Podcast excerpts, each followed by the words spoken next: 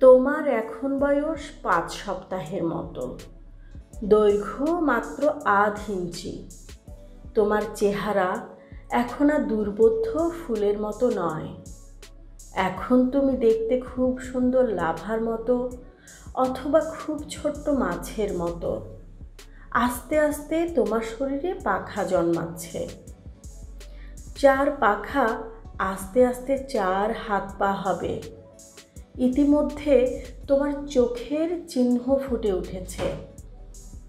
আর শরীরের শেষে তোমার আছে একটি ছোট্ট লেজ। লেখায় পড়লাম, এ সময়ে তোমার সঙ্গে অন্য কোনো প্রাণীর ভ্রূণকে আলাদা করা মুশকিল। আসলে এখন তোমার কোনো মুখ নেই, মগজও নেই। আমি তোমার সঙ্গে অনেক কথাই বলছি যার কিছুই তুমি বোঝো না। নিজের অস্তিত্ব সম্পর্কে তোমার এখন কোনো ধারণা নেই।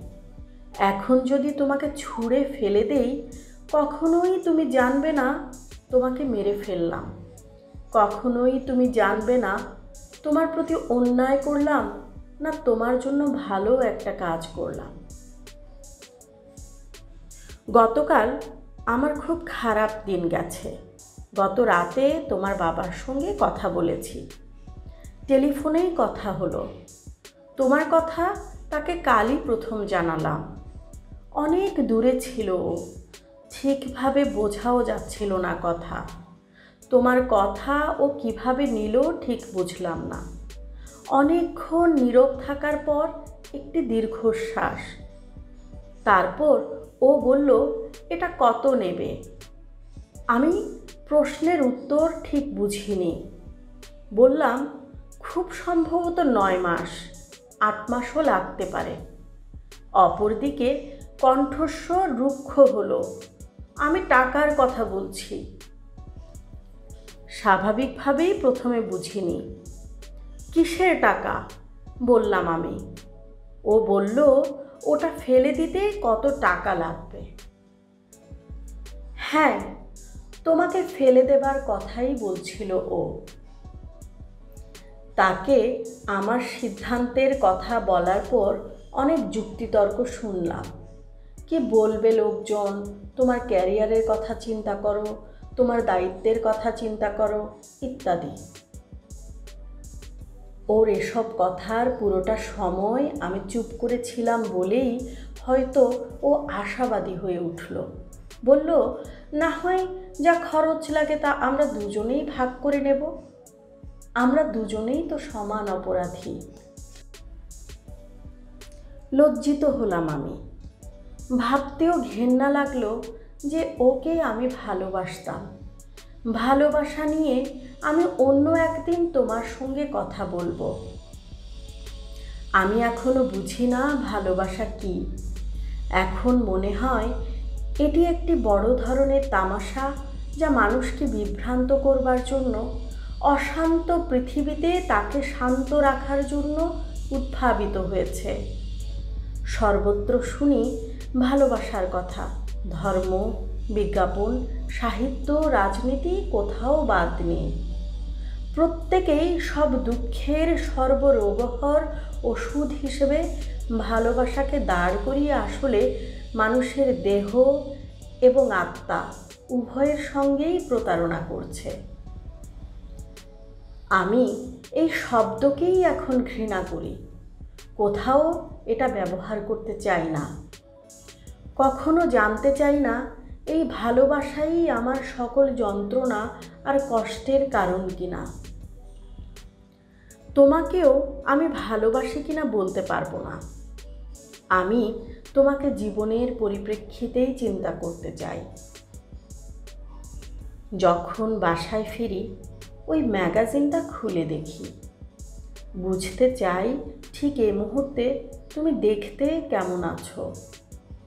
আজকে তুমি ছয় সপ্তাহ পুরো করলে।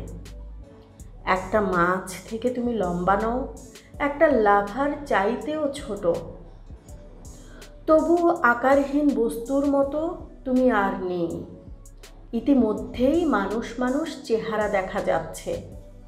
বেশ বড় চাঁদি, মাথা পরিষ্কার এখন। তোমার হাতগুলো এখন পাখার মতো। আমার এখন খুব ইচ্ছে হচ্ছে তোমাকে আদর করি। ডিমের ভেতর তোমাকে কেমন লাগছে ফটোগ্রাফ যেমন দেখছি, তাতে তোমাকে মনে হচ্ছে স্বচ্ছ ডিমের ভেতর একটি সদ্য ফোটা ফুলের মতো। ডিম থেকে একটি কর দূরে সাদা বলের সঙ্গে গিয়ে মিশেছে।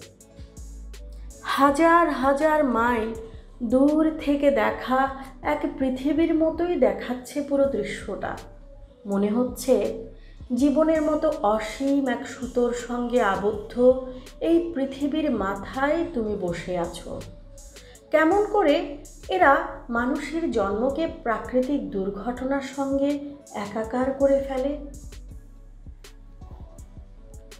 অত্যন্ত চমৎকার ভঙ্গিতে ডাক্তার তার আনন্দ প্রকাশ করে বললেন কংগ্রেচুলেশনস ম্যাডাম আমি তাকে সংশোধন করে দিয়ে বললাম, না মিস।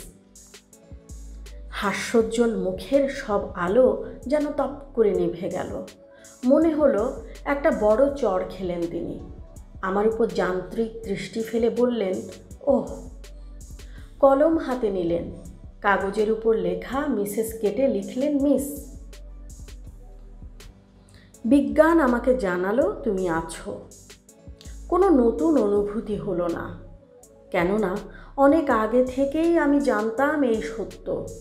কিন্তু অবাক হলাম আমার বৈবাহিক অবস্থাকে এতটা গুরুত্ব দিতে দেখে। ভবিষ্যতের আরও অনেক জটিলতার ইঙ্গিত যেন। এরপর আমাকে কাপড় খুলে বিছানায় শুতে বলা হলো যে ভঙ্গিতে তার মধ্যেও শুধুমাত্র যান্ত্রিকতাই ছিল। ডাক্তার এবং নার্সের ব্যবহার এমন ছিল যে তারা যেন খুব দূষিত একটা কাজ করছেন। তারা আমার মুখের দিকে তাকাননি। নিজেদের মধ্যে ঘন ঘন দৃষ্টি বিনিময় করছিলেন। ডাক্তার হাতে গ্লাভস পরলেন এবং এমনভাবে আমার শরীর পরীক্ষা নিরীক্ষা করতে থাকলেন যে মনে হলো তিনি খুব ক্রুদ্ধ, খুব অনিচ্ছুক। মনে হচ্ছিল উনি তোমাকে ধ্বংস করতে চান, যেহেতু আমি বিবাহিতা নই। শেষে আঙ্গুল বের করে এনে ঠান্ডাভাবে ঘোষণা করলেন, সব ঠিক আছে, কোনো অসুবিধা নেই। অনেক উপদেশ দিলেন তারপর। কম সিগারেট খেতে বললেন, খুব গরম পানিতে গোসল করতে নিষেধ করলেন এবং সর্বোপরি কোনো অন্যায় সিদ্ধান্ত নিতে বারণ করলেন। দু সপ্তাহ পরপর দেখা করতে হবে তাও বললেন। সব কিছু বলার মধ্যে কোনো হাসি ছিল না তার মুখে। বিদায়ের সময় নার্স গুড বাইও জানালেন না। Letter to a child never born, Oriana ফাল্লাচের বইটি হাত বাড়িয়ে দাও নামে অনুবাদ করেছেন আনু মোহাম্মদ। ওরিয়ানা ফাল্লাচি হলেন ইতালীয় একজন বিশিষ্ট সাংবাদিক। তিনি বিশ্বের বাঘা বাঘা রাজনীতিদের চরিত্র, উদ্দেশ্য এবং বৈশিষ্ট্য উন্মোচনকারী দুর্ধর্ষ সাক্ষাৎকারের জন্য এ যুগের অন্যতম বলে খ্যাত।